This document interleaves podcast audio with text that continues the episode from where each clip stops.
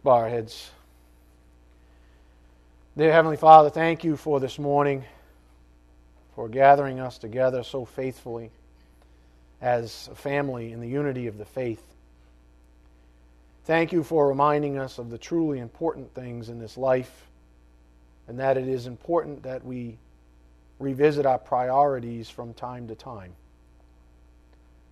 Thank you also for giving us your word so that we may grow in the grace, truth, and knowledge of your Son, our Lord and Savior, Jesus Christ. We pray that our hearts remain humble and true, and that as your Spirit convicts us, we obey. We pray for those unable to be with us this morning, and we pray that they know our hearts, our thoughts, and our prayers are with them. We ask that you bless this morning's message. May it be edifying for our souls, and may it challenge each of us as we hear your calling upon our lives. We ask this in Jesus Christ's precious name. By the power of the Spirit we do pray. Amen. Again, this morning's message title is The Gospel, Salvation and Sanctification, Part 24. For now, we've completed our lengthy review of the Gospel, and it has become the anchor of our studies forevermore. It has become the anchor of our studies forevermore. Meaning, do not shuffle it to the background in your own soul. Do not put a little bow on it, lick the envelope, zip it up and send it in the mail, or file it away in your filing cabinet. The gospel has to remain as the centerpiece of your life, as if we're coming together with the Word of God. I mean, there's a reason why it's called, he calls himself the bread of life. We dine on the bread of life. Well, think of a dining atmosphere. We're all around a table, even now, right? Consuming the Word of God. And the centerpiece is the gospel in terms of doctrines. And think of it that way. Never lose sight of the gospel, ever. One final thought on the gospel is this. The gospel, or a gospel without integrity to the fullness of the person of Jesus Christ, is a false gospel. Any presentation of the true gospel must unapologetically impose a relationship between Christ and an individual, not a relationship to academic facts. We don't relate, folks. We know, but we don't relate as human beings to academic facts. We relate to other human beings, of which God became one so that he could relate to us personally. That wasn't by accident. He just didn't, up and decide, hey, I have nothing better to do. I think I'll become a cockroach like those humans. He said, I need to relate to them. I want them to relate to me personally. And that's what he did. Life is about relationships. The Bible describes life through the lens of personal relationships. First and foremost, Jesus said, I am the way and the truth and the life. No one comes to the Father but through me. John 14:6. So the premier relationship, if you would, in our lives is through Christ. And he was a person. And we shouldn't categorize him out or list him and personify him through just doctrines and cold hard facts. So life is about relationships. Ask yourselves now, what's the pinnacle characteristic of personal relationships? What's the pinnacle characteristic of personal relationships? Well, most would argue and answer presumably with a single word, love. What's the pinnacle of any relationship? Go to 1 John 4:19. 1 John 4:19. If asked that question, what's the pinnacle characteristic of a personal relationship? 1 John 4:19. Most would argue, and I would certainly agree, it's love.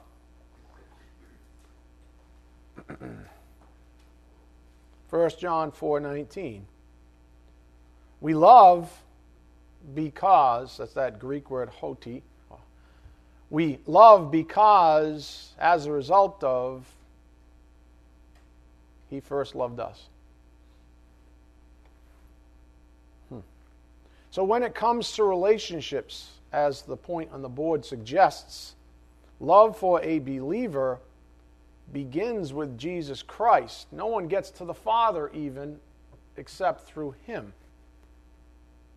So the love that's in view in Scripture here in 1 John begins with Jesus Christ, which is the God-man that we relate to as a person.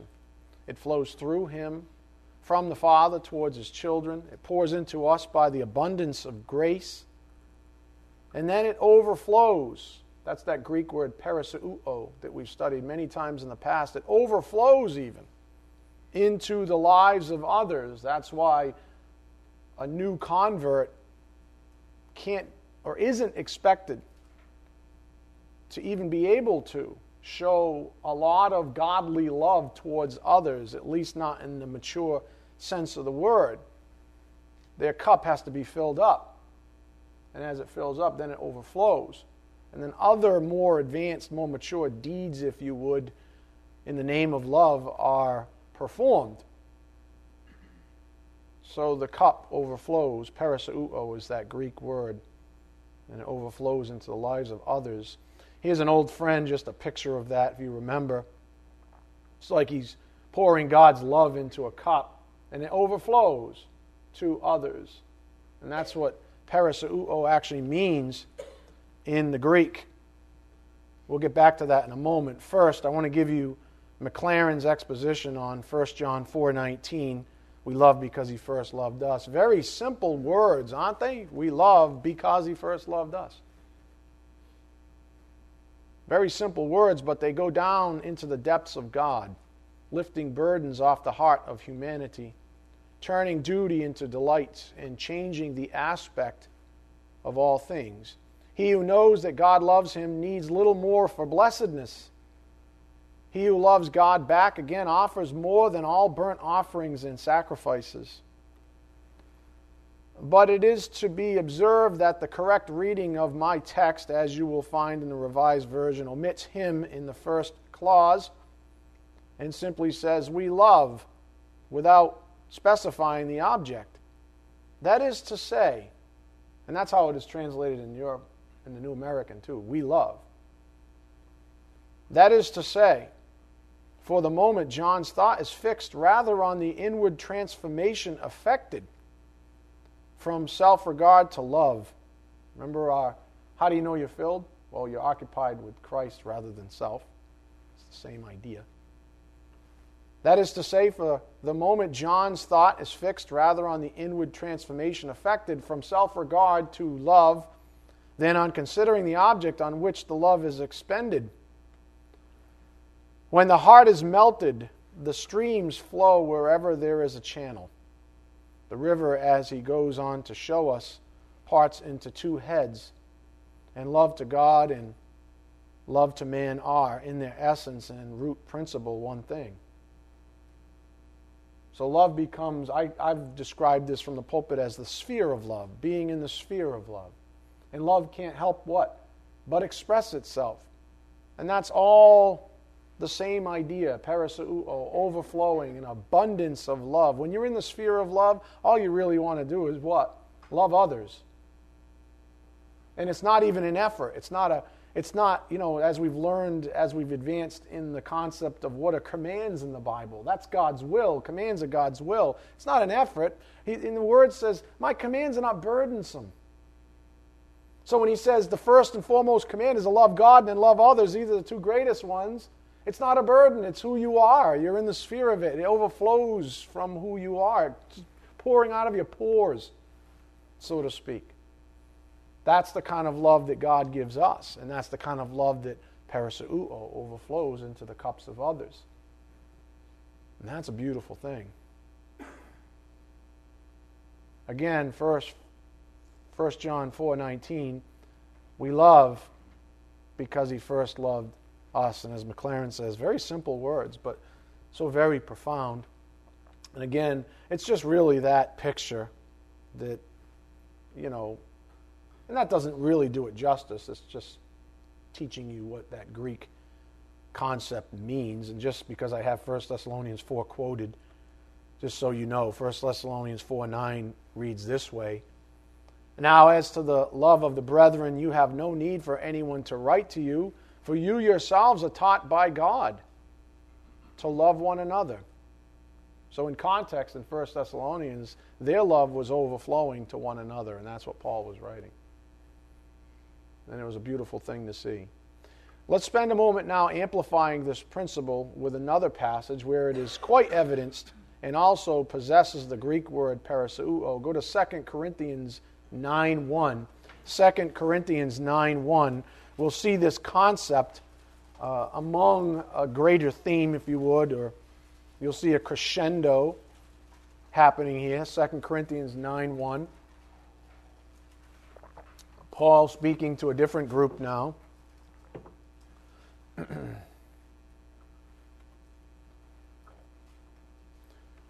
Second Corinthians 9:1, "For it is superfluous. Oh, that's almost like my other one, unfathomable. Thank you, Lydia, wherever you are. She sent me a video of someone that couldn't say it either, and I was like, thank you, I'm not alone. Superfluous.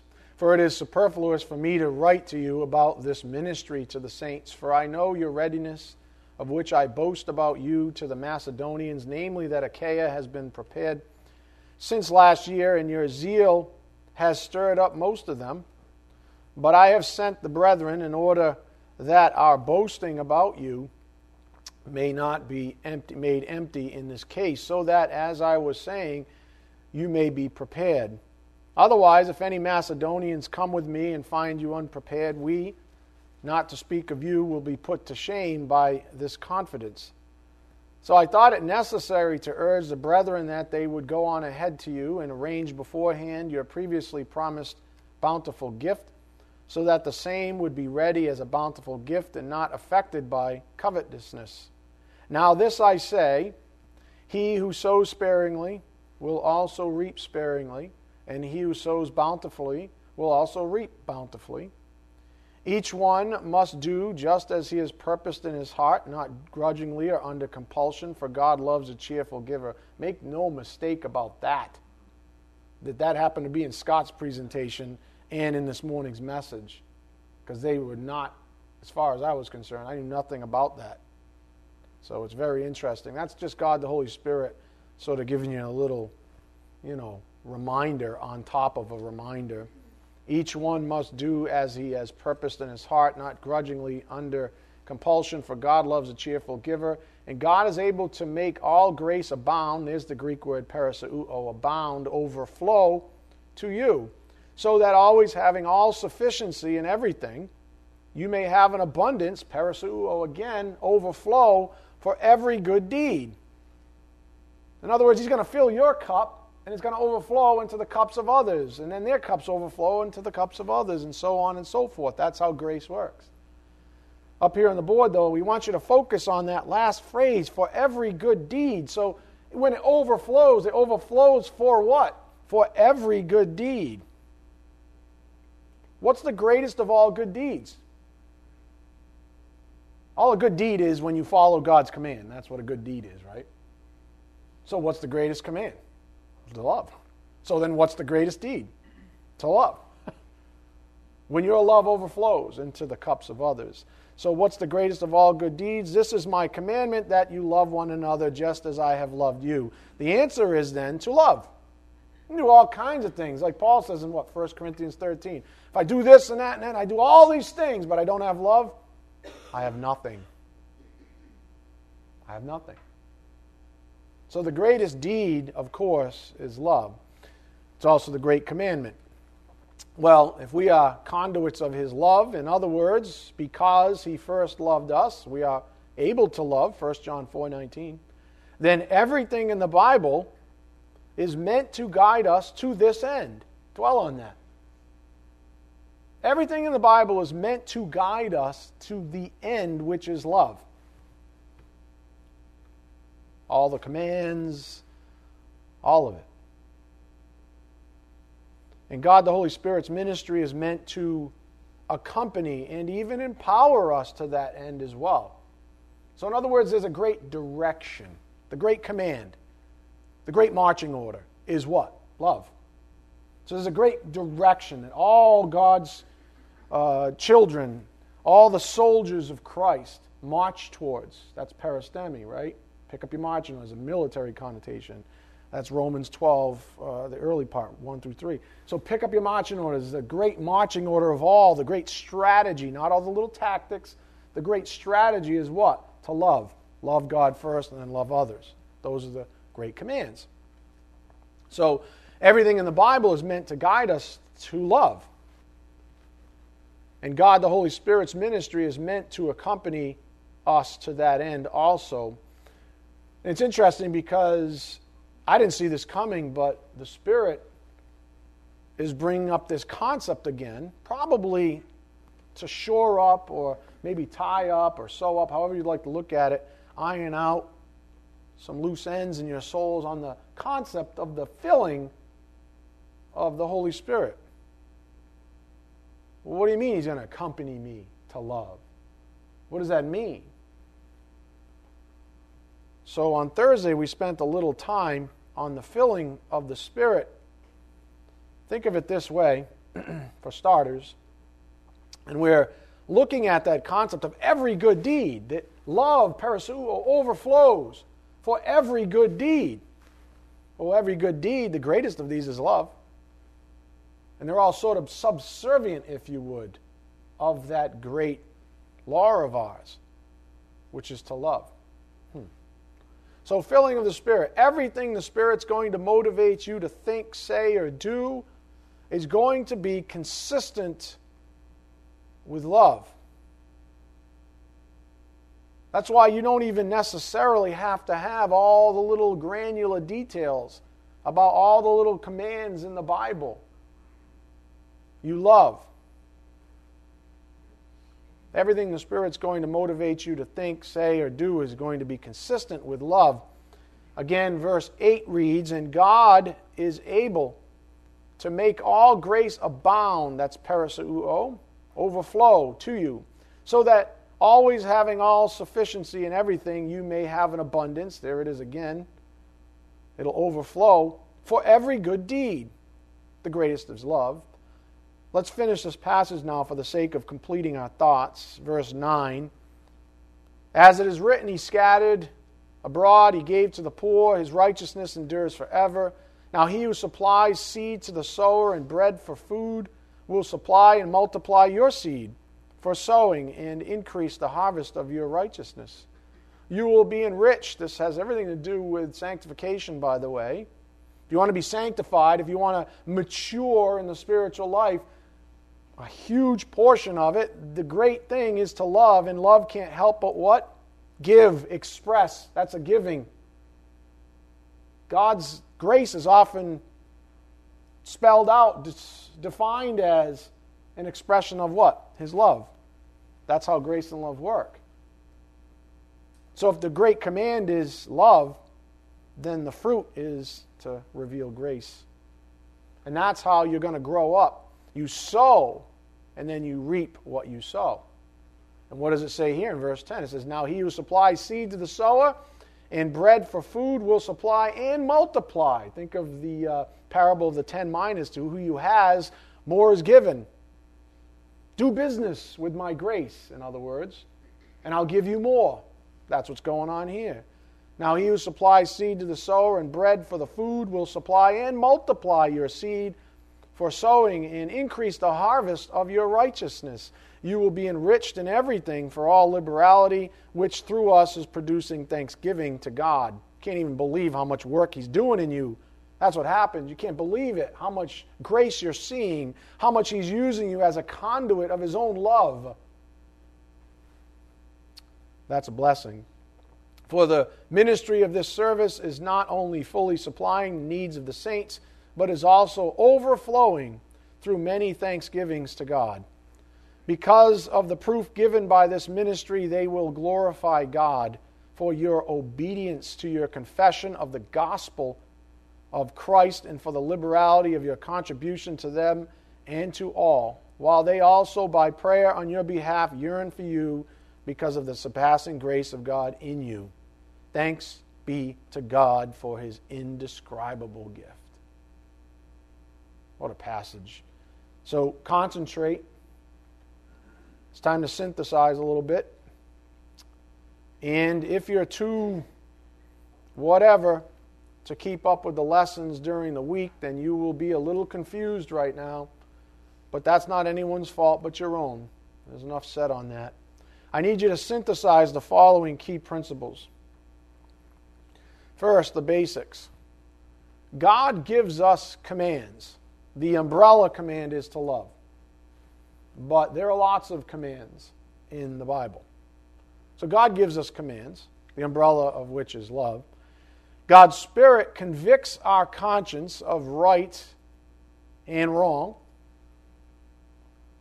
We have a free will to obey or disobey said conviction.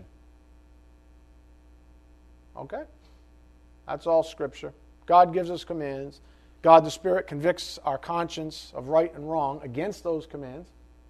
And then we have an opportunity with our free will to obey or disobey. That's the process.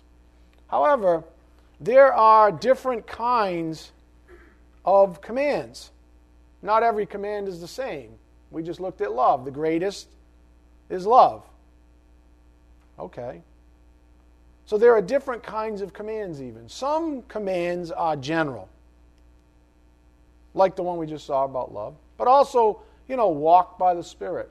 What is that? Present active. That means it's a chosen lifestyle. You walk by the Spirit, it's part of a lifestyle choice. Or love one another.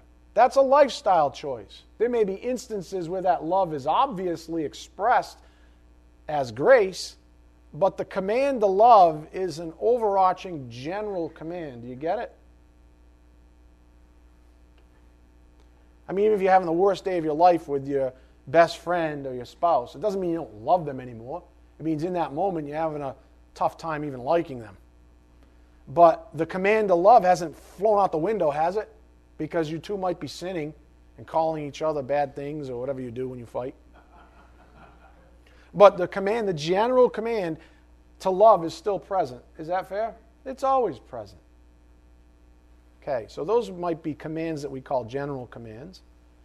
Some commands are more specific, like don't fornicate or don't lie.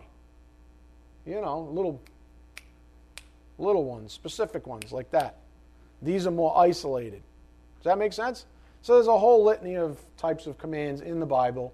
Some are more general, some are more specific. But they do this, don't they? They overlap. Right? Just because you did a little no-no in the car on your ride to work doesn't mean you stopped loving your spouse or God. Is that fair? No, you just had a little problem. A little failure.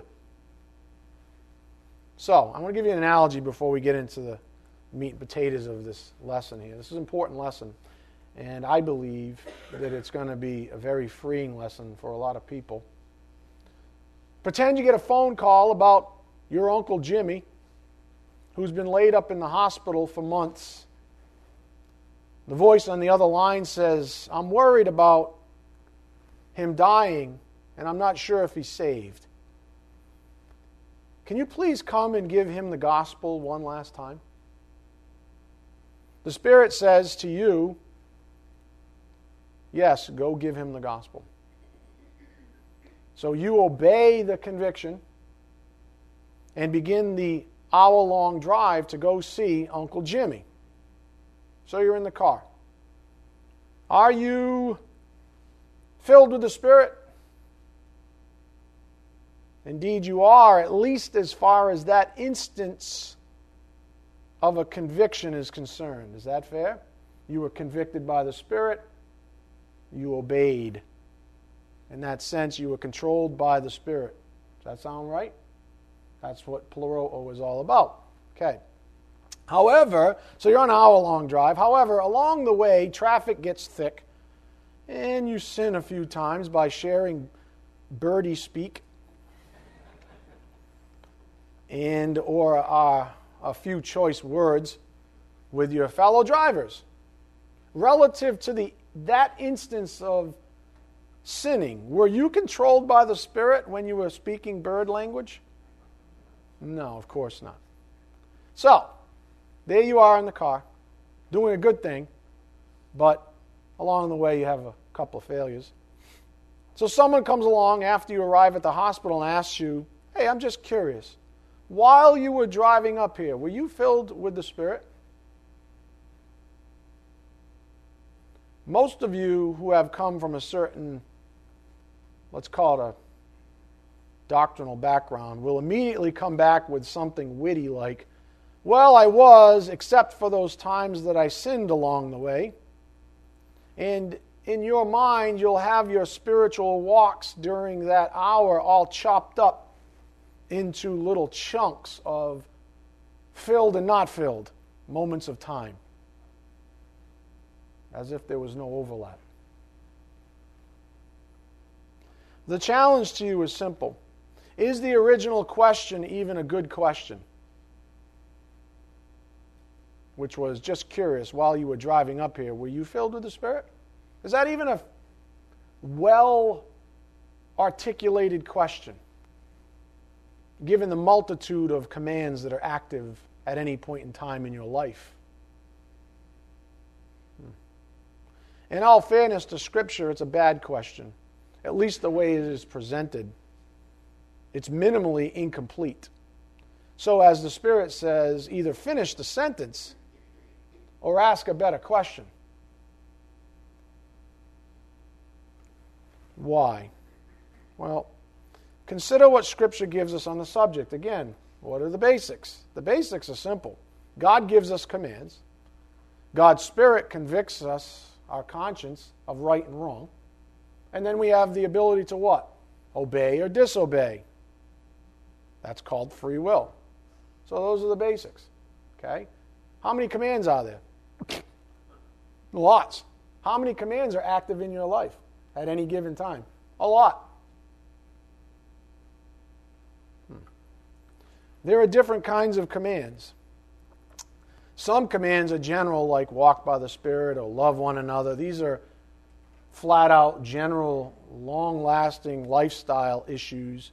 Some commands are more specific, like don't fornicate, don't lie, don't punch your little brother in the back seat when mom's not looking, don't steal candy from the bin at the grocery store when no one's looking, don't test out the apples and then put them back at the grocery store when no one's looking. Don't go to the honor line at the grocery store and skip a few barcodes. Oh, look at that. I didn't realize. Oh, yeah, it's funny. Look at that. I forgot the whole six-pack was in the bottom part of my cart. Yeah. Yeah. Yeah. But, so you walk out. I mean, let's face it. You walk out with a cart, and maybe you really did do that ridiculous thing. Does that mean you don't love God? No.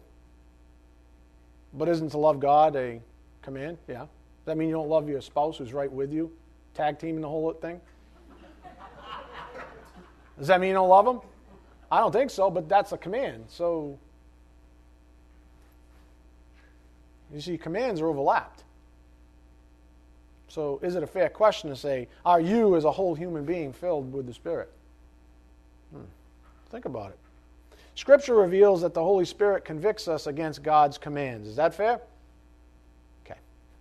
Well then, maybe the right question is, I'm just rephrasing that question that you got in that fictitious example. Just curious, while you were driving up here, which commands, on which topics and decisions, which commands did you obey and which didn't you obey? That's a better question, to be totally honest. Your answer then would rightly be, well, I listened to the Spirit's conviction to drive an hour, to give Uncle Jimmy the gospel one last time. My heart never wavered from that reality. So in that instance, I was and still am filled However, along the way, I failed a few times, and so in those instances, I wasn't filled. I wasn't controlled by the Spirit. The point that's being made here is simple, and if you're following it, is very, very freeing. For some of you especially. Filling the Spirit. When we obey, we are filled, controlled by the convicting ministry of the Spirit. When we don't, we aren't. However, filling is relative to each application of God's commands in our lives, which may overlap time-wise. How many commands are you following right now? I don't know. Do you love God? Most of you say, yup. Do you love others? Most of you say, yup. Are you forsaking to assemble together? No, you're here. That's another command. Are you submitting to the authority of this pulpit and the shepherd? Most of you are. There's another command. Those are all things that God the Holy Spirit is controlling you to do. Fair statement? But some of you, during this class, were like, I don't like his face. I liked him better when he had his little soul patch on. He looked more artsy. I don't like him. That's not loving, is it? Certainly not nice. You can see that being in the Word of God. I'm just saying. Getting all nasty. Or maybe you didn't like Scott. Oh, what's this? Look at him. I thought he was an evangelist. What's he up there asking for money for? I don't even like this idea, this budget. Budget this, buddy. Right? And they push him down the parking lot. Which, if you do that, I want a video. I would put it on YouTube. Get some hits. You see what I'm saying? When we obey a command, listen, obedience is per command. Remember what the Bible says. Listen, without the law, there wasn't even transgression. So you got to have commands to obey. But there's lots of commands. Some are general, some are specific. And they overlap all day long, every day. Is that fair? Yeah. And sometimes you obey, and sometimes you don't. So that broad question that says, are you as a whole human being filled with the Spirit, is a bad question. Now, hold on. We'll get there in a second. All my notes just turned into a bunch of line items. I don't know why. Anyways, when we obey, we are filled, controlled by the convicting ministry of the Spirit. When we don't, we aren't. However, filling is relative to each application of God's commands in our lives, which may overlap time-wise. So think, as believers, you are always walking in the light. However, it may be brighter or dimmer depending on how much you are filled with the Spirit at any moment in time, which is more of an aggregate of a multitude of instances of obedience. Does that make sense? In other words, you are not either in or out of God's grace, or in or out of God's plan for your life. Listen, if you're a believer, guess where you're at? You're in His plan right now. And you have the light of the world as a presence in your life. Now, whether or not you obey what the Spirit has to say about the Word, the Logos, which is the Word of God, which is the commands, it's all consistent with the heart of God. Well, that's a different story. You may obey Him in some ways, and you may ignore Him in other ways. But you're not in or out of God's plan as a believer. You're not somehow in or out of His grace as a believer. So, if you are saved, you are always in God's plan, always walking in the light, because the light, the Lord God, is always with you. However, due to your own disobedience, which is sin, your experience may be dimmed. So stop assuming that the spiritual life is a light switch. It is not. That is religion 101 at its best. The spiritual life is not a light switch. If it were, then I guess while you continued to drive in love for Uncle Jimmy, while you spoke birdie language, you somehow lost complete love for Uncle Jimmy for that moment of time. Doesn't even make any sense whatsoever, and it's completely inconsistent with the Word of God. But yet that's how people want to control God and put him in a box and say, see, it's a light switch. I'm in, I'm out, I'm in, I'm out, I'm in, no, I'm in, no. And they make 33,000 decisions a day. That's a statistical fact. Well, how many times are you going to consider that thing? Oh my God, am I in or out? Talk about a source of frustration. Talk about bondage. But that's what religion is at its very core. It's bondage. So, friendly reminder, if you are saved, then you are always in God's plan, always walking in the light, because the light, the Lord God, is always with you. However, due to your own disobedience, which would be sin, your experience may be dimmed. And that's just an experiential statement. So stop assuming that the spiritual life is a light switch, as if you're somehow ejected from the light when you sin. So let me do this. You know I like graphics, and some of you are very visual. The command to be filled. Filling means following a command. Okay? You have commands. You have a good conscience. God the Holy Spirit says, make a decision. Is that fair? Those are the basics. I give you commands. I gave you a conscience that I will convict with my Holy Spirit, right or wrong, against that command, given the circumstances. And you can choose, free will, to obey or disobey. Fair enough? Okay. So when you disobey, you're not filled. When you obey, you're filled. Okay? As I said, I'm just giving you 4 example commands just to drive this point home. Going from more general to more specific. The first is love God. Well, and don't hyper-analyze this. Take the general statement that he's making. As an unbeliever, you really don't love God. But with a regenerate, born-again heart, you do love God. Is that fair? And that's the greatest command of all. Love God. It is a command. And let's just say that from then on, a believer's heart is changed, and therefore they love God. Okay? Okay, as we go down, there's another command in the Bible. I just chose 4 that just got more specific. Reject idolatry. Well, maybe for a while you idolize self. And then you realize, well, that's no good. Now, Jesus Christ to me is the only celebrity in the universe. But then maybe again you have another idol problem somewhere in your life that might take a little time to get over.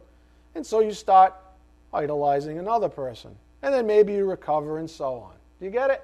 Sometimes you have an idol, they're idle for a little while, and you get rid of it, you get over it, whatever. Okay? But that's going on at the same time, by the way.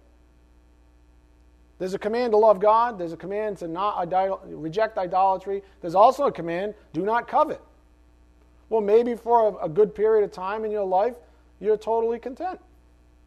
But then you have a bad year or something, or a bad couple of months. So you have a covet one thing, you covet one thing, then you covet another thing, but then maybe you recover, you don't covet anymore. God the Holy Spirit says, hey, wake up, dummy. You shouldn't be coveting. There's no reason for you to covet. I made you the way I made you on purpose. I love you. You have a purpose, blah, blah, blah. Is that fair?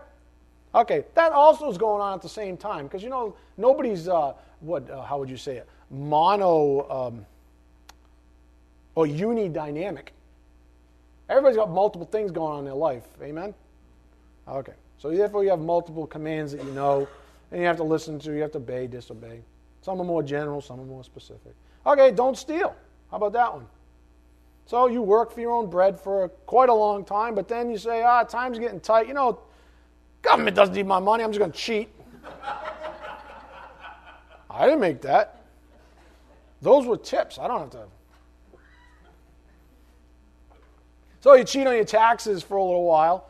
And then he convicts you and says, hey, dummy, give to Caesar what's Caesar's. Jesus said that. So you go, all right, and you recover and you move on. Okay, and maybe you do that a few times. I don't know. But listen, all these things are going on simultaneously. All these commands are happening simultaneously in your life. And God the Holy Spirit convicts you against each command. Is that fair? Of course it is. Okay, so then we ask the question. We take a slice of time. One moment in time in your life or mine. And someone says, am I filled? Well, is that a fair question? Because it seems to me, in some ways I am, in some ways I'm not. In some ways I'm obeying, in some ways I'm blatantly disobeying. So is that a fair or complete question? I'm going to leave that up to you. The principle is simple. You may be simultaneously obeying one command but not another. And if filling of the Holy Spirit means to obey commands, then in one sense you're filled or controlled by the Spirit in that part of your life, or that instance. And in another sense, you're blatantly not filled or controlled by the Spirit. So is that even a fair question? You decide. A bad question. The long-standing question, am I filled, is a bad question by itself. The better question to be asking yourselves is, which of God's commands am I obeying and which am I not? Which ones am I obeying and which ones am I not? Instead of being all hyper worried about, oh my word, is God, are my prayers bouncing off the ceiling? Have I ejected myself from the light? Is it completely dark right now? Do you love God? I do. Do you love others? Yeah. Are there commands that you're obeying right now? Yeah. Are there some that you're not? Yep. So maybe the better questions to ask yourselves is, which commands am I obeying and which am I not? The right perspective, to the degree that you are obeying the one command you are filled, and likewise to the degree you are disobeying another command you are not filled. These instances overlap in life, though. But see, religion wants to control it all. Give me protocol, give me religion. So concentrate. There is great freedom here for some of you still walking around all day, paranoid of whether or not you're filled with the Spirit. There's no paranoia. It was for freedom that Christ set you free. There's no paranoia. God doesn't want paranoia for you. He doesn't want you on some religious treadmill either. He doesn't want you worried about whether or not God the Holy Spirit and His ministry is with you or not. He's always with you. Heck, was He not even with you when you were an unbeliever? But somehow you can do something so heinous that you can reject Him as a believer? That's ridiculousness. It has everything to do with sanctification, so we're not revisiting some old dead horse that we've beaten. This is about you taking what we just learned in 20-something lessons of the gospel proper, and now you're learning about what sanctification proper looks like. What the right perspective about being sanctified is, with the gospel as the core. So some of you might still be a slave to thinking that God somehow disengages with you because you're not, quote, filled or controlled or obedient in one area of your life. Who the heck is obedient in every area of life? Anybody want to be bold enough to raise their hand right now? No, seriously. Is it not something you are doing right now? In your life? Is it not some lifestyle choice that you've made that's garbage? Fair enough. Andrea's the only one. Mm-hmm. Heathen. Right? Obviously, because no one else. Everybody's perfect. Right? Is there not something that you're disobeying right now? Is there not something you probably will go home and do that's in direct disobedience to His will for your life? So in that sense, maybe the better question is, well, since I'm disobeying God the Holy Spirit and His conviction ministry on my good conscience relative to that command, in that sense, I'm not controlled by Him because He would never control me to do that sin. But over here, I'm perfectly fine. I just picked up the phone, told my mom I loved her, made her day. Well, I do that all the time. I'm always like, yeah, whatever.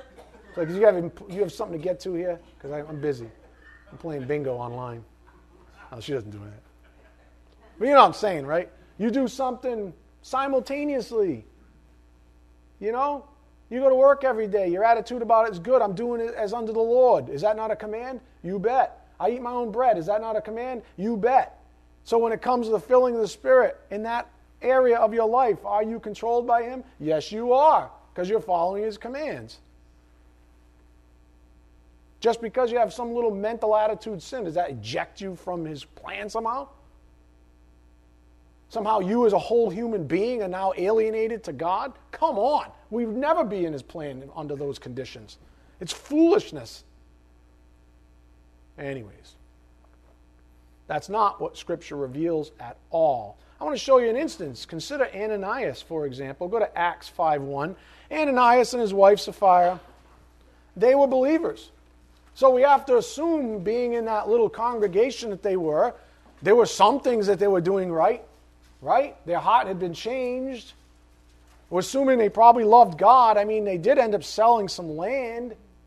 They did get kind of there. There was some things going right with their lives. Not fair to say, like Job's wife, just because she has a bad day and tells him to curse God and die, doesn't mean that she's forever a horrendous individual. Do you understand? We don't get to make those aspersions or cast those whole person aspersions because someone fails in a certain instance. Now, unlucky for Ananias and his wife, they failed and they became examples. But that's not the point the Spirit's making. They failed in a specific area. Look, Acts 5:1. But a man named Ananias with his wife Sapphira sold a piece of property and kept back some of the price for himself. Now, relative to Scott's presentation, that's probably half of you.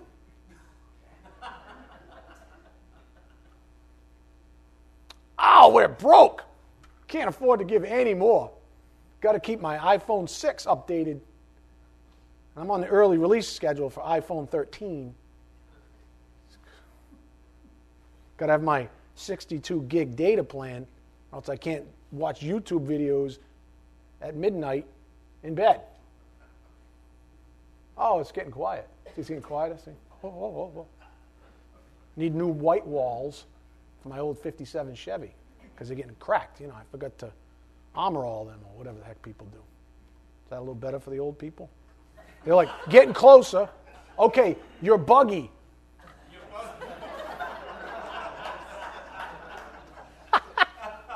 Your brooch or whatever. Anyways. But a man named Ananias with his wife Sapphira sold a piece of property and kept back some of the price for himself with his wife's full knowledge. And bringing a portion of it, he laid it at the apostles' feet. But Peter said, Ananias, why has Satan filled your heart? To what? To lie to the Holy Spirit. Why? With one thing. And to keep back some of the price of the land. Now, did he say to Ananias, you're a complete waste of skin? No. He said, why is Satan, that's the Greek word pleroo, by the way, the same word that says be filled with the Spirit. Just saying. Why has Satan filled your heart to do this thing? Why have you lied to the Spirit? Why have you disobeyed this command, in other words? Did he say anything about the rest of his life? No. He said, why did he fill your heart to do this wrong against God the Holy Spirit? Do you get the scene? Is it fair to say that Ananias was wrong and disobedient in every other aspect of his life? No, it's not.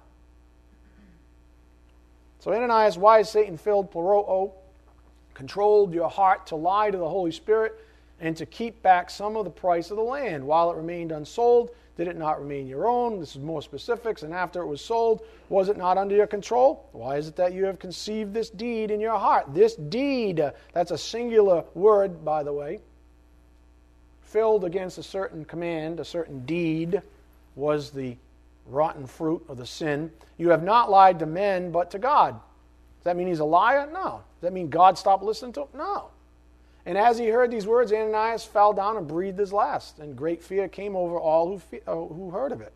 The young men got up and covered him up, and after carrying him out, they buried him. Now there elapsed an interval about 3 hours, and his wife came in, not knowing what had happened, and Peter responded to her, "Tell me whether you sold the land for such and such a price." So now she's faced. Do I obey and tell truth, or do I disobey and lie, like my husband? Yes, that was the price. Failure. God the Holy Spirit would never fill a person to do that thing, but Satan would, as it was with her husband. Then Peter said to her, "Why is it that you have agreed together to put the Spirit of the Lord to the test? Behold, the feet of those who have buried your husband are at the door, and they will carry you out as well." And immediately she fell at his feet and breathed her last. And the young men came in and found her dead, and they carried her out and buried her beside her husband.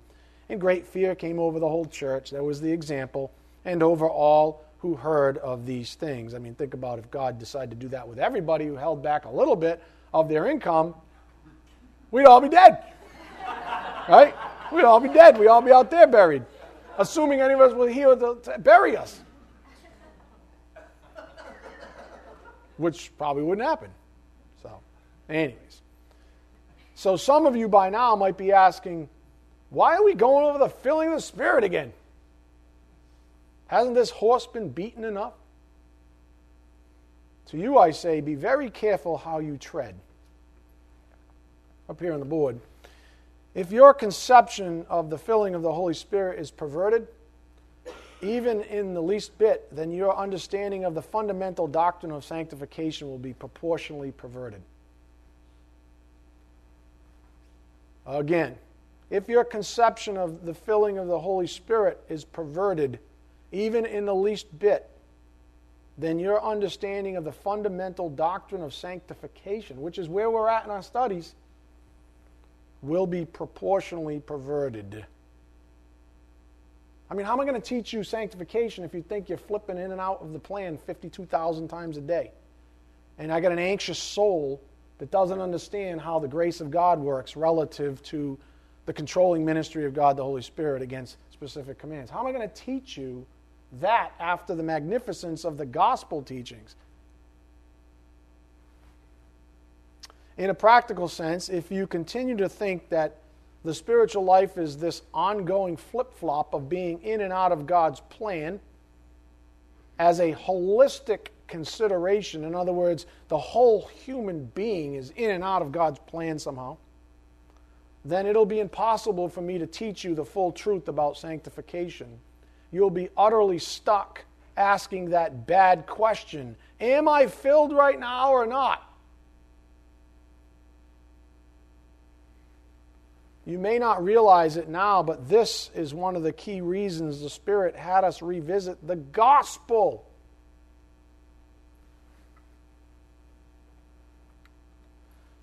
A little leaven leavens the whole lump, folks. A perverted gospel demands a perverted sanctification. I need you to dwell on that. A perverted gospel. Look, you don't just get to pervert the gospel and then expect there to be no ripple effect. If you're honest about a perverted theology even, and you need to at least look at all the Scripture and put it somewhere, what happens is a perverted gospel demands a perverted sanctification. If you leave all kinds of loose ends out, in other words, where do you put them afterwards? Got to put them somewhere. So I'll create false doctrines, I'll create little cubby holes of garbage, and I'll put people right back into bondage. Or you can get the gospel right, like we just did. Dig into it deep, really deep. Get it all right. Get it all ironed out. And then see what happens with all that Scripture that had no place in your soul, the ones that used to irritate you. You'd read it and be like, that doesn't make any sense. Why does it not make any sense? Maybe I'm just not filled. That was a joke. Nobody got it. Maybe I can't understand because I'm not filled. Oh, what am I doing? What am I doing? Hey, you listen, you're doing a lot of things that are not the will of God right now. Okay, that's Joey and Andrea, so something's going on. Saying, what are you two doing? Right? Everybody's doing a lot of things that are inconsistent with the will of God. Is that fair? At any given point in time? Is that not fair? We're not scheming our little disgusting flesh Are we not justifying something ungodly in our lives? Are we not making excuses? Are we not doing this? Are we not doing that? Almost consistently? Well, thank God that's not the criteria for the spiritual life. Thank God I can fail in some areas of my life and succeed in others and still be encouraged by the grace of God. Thank God.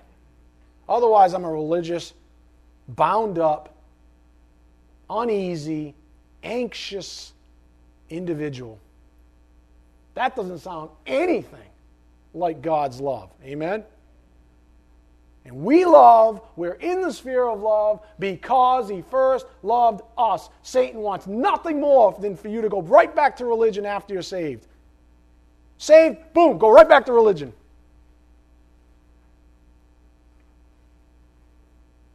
So a little leaven leavens the whole lump. A perverted gospel demands a perverted sanctification.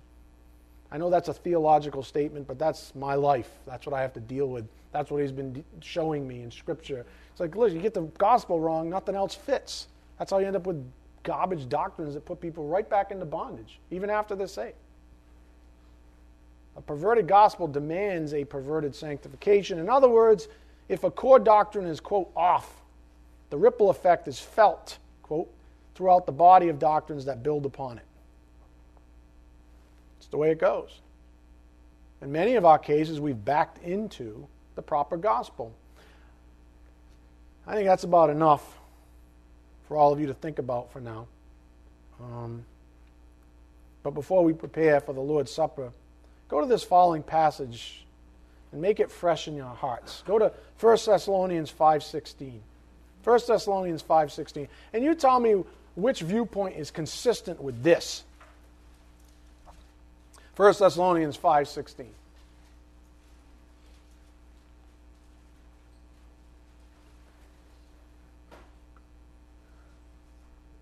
First Thessalonians 5:16.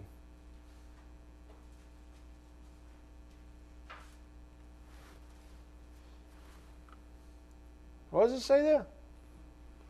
Rejoice. How often? Always. Huh. Well, that's an interesting thing. Given that you're a sinner, you're always sinning. There's something you're doing that's messy or screwed up or inconsistent with God's plan.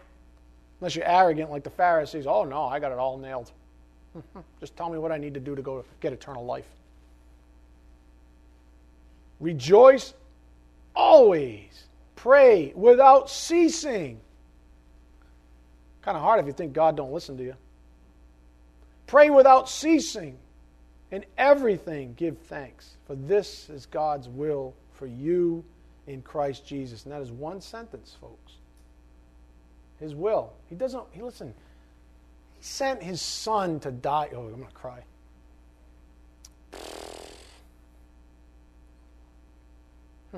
How do you not rejoice in light of the gospel? He sent His Son to die for you. So that what? You could go right back to religion and be insecure about your life after salvation? You've already won. You already won. You're on the victorious team. It's done. You're sanctified. You will be sanctified. So rejoice, always. You're going to mess up. You're going to sin. Okay, have a contrite heart. God loves it because that'll take you right back to Him. Confess the sin. Admit it. And you go back right back to God. But He already knew you're going to sin. He doesn't want you to think that you're, on planet Mars all of a sudden because you had one sin, when He knows full well that you love Him, you love others, and you love Uncle Jimmy, and you're doing that thing. You just didn't love the guy next to you in the car for a moment. But that's who you are. Embrace it. Rejoice always. Pray without ceasing. That is a privilege, by the way. The more I live, the more I realize, in everything give thanks, for this is God's will for you in Christ Jesus. Amen? All right, ushers, come forward, please.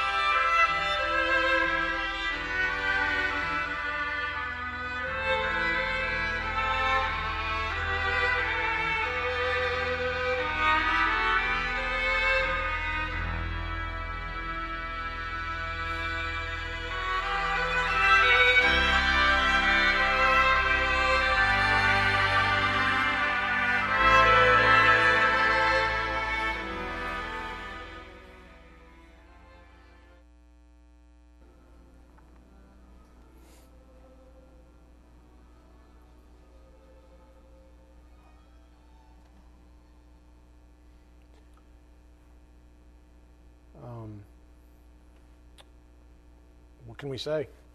What do you say? So he died for us. Hung on a cross when he could have crawled off it at any point. Suffered a fate that none of us are going to suffer.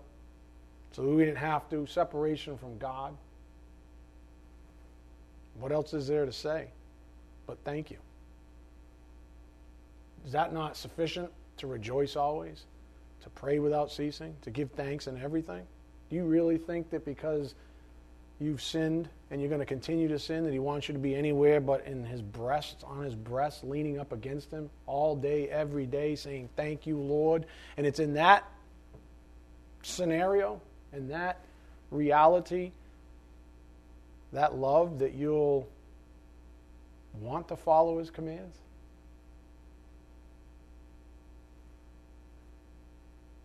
Religion is for fools.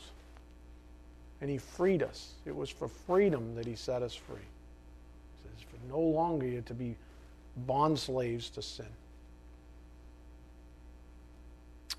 For I received from the Lord that which I also delivered to you, that the Lord Jesus, on the night in which he was betrayed, took bread, and when he had given thanks, he broke it and said, this is my body, which is for you. Do this in remembrance of me, in remembrance of the person of Jesus Christ. Let's eat the bread. In the same way, he took the cup also after supper, saying, this cup is the new covenant in my blood. Do this as often as you drink it in remembrance of me. For as often as you eat this bread and drink the cup, you proclaim the Lord's death until he comes. Let's drink the cup in remembrance of his work.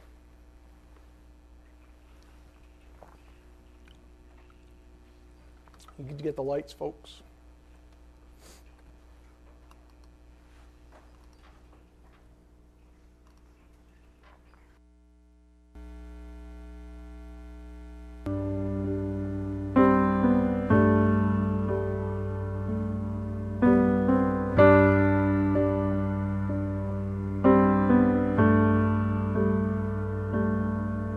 Amazing grace, how sweet the sound that saved a wretch like me. I once was lost, but now I'm found. Was blind, but now I see. 'Twas grace that taught my heart to fear, and grace my fears relieved. How precious did that grace appear the hour I first believed. My chains are gone, I've been set free. My God, my Savior has ransomed me. And like a flood, his mercy reigns. Unending love, amazing grace.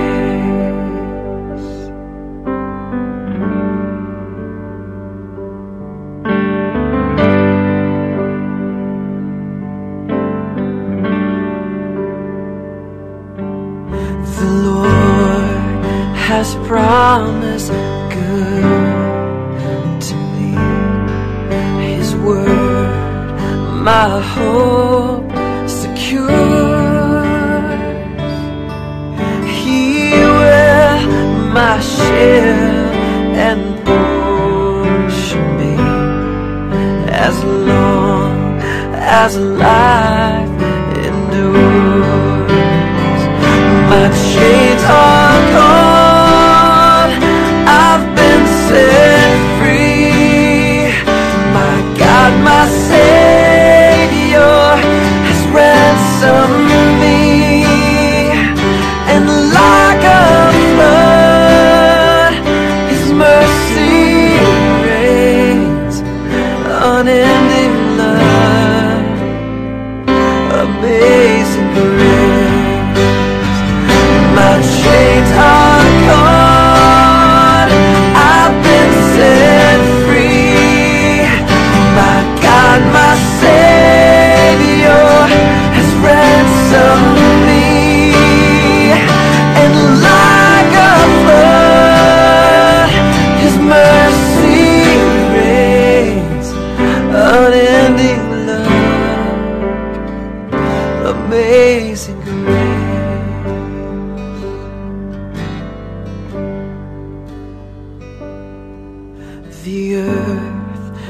I soon dissolve like snow. The sun forbear to shine,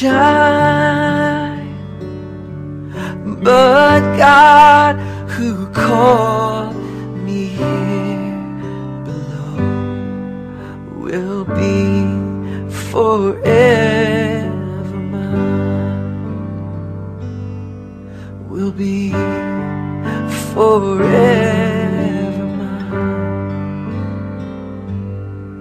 You are forever mine.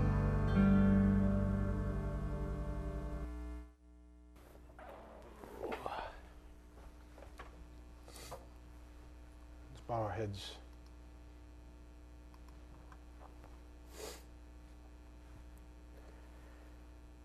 Father, thank you again for this morning's message,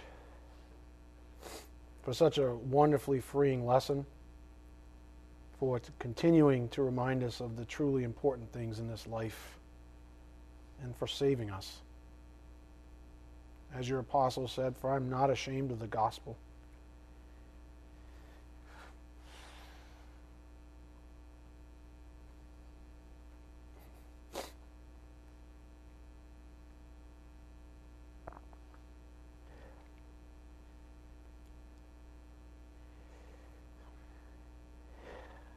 For I am not ashamed of the gospel, for it is the power of God for salvation to everyone who believes,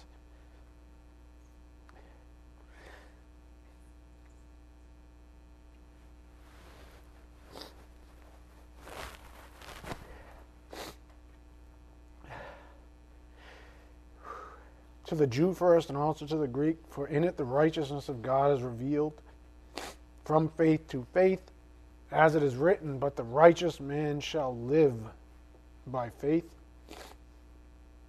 May we share in Paul's sentiments, knowing that the victory through your Son, our Lord and Savior Jesus Christ, has been won already.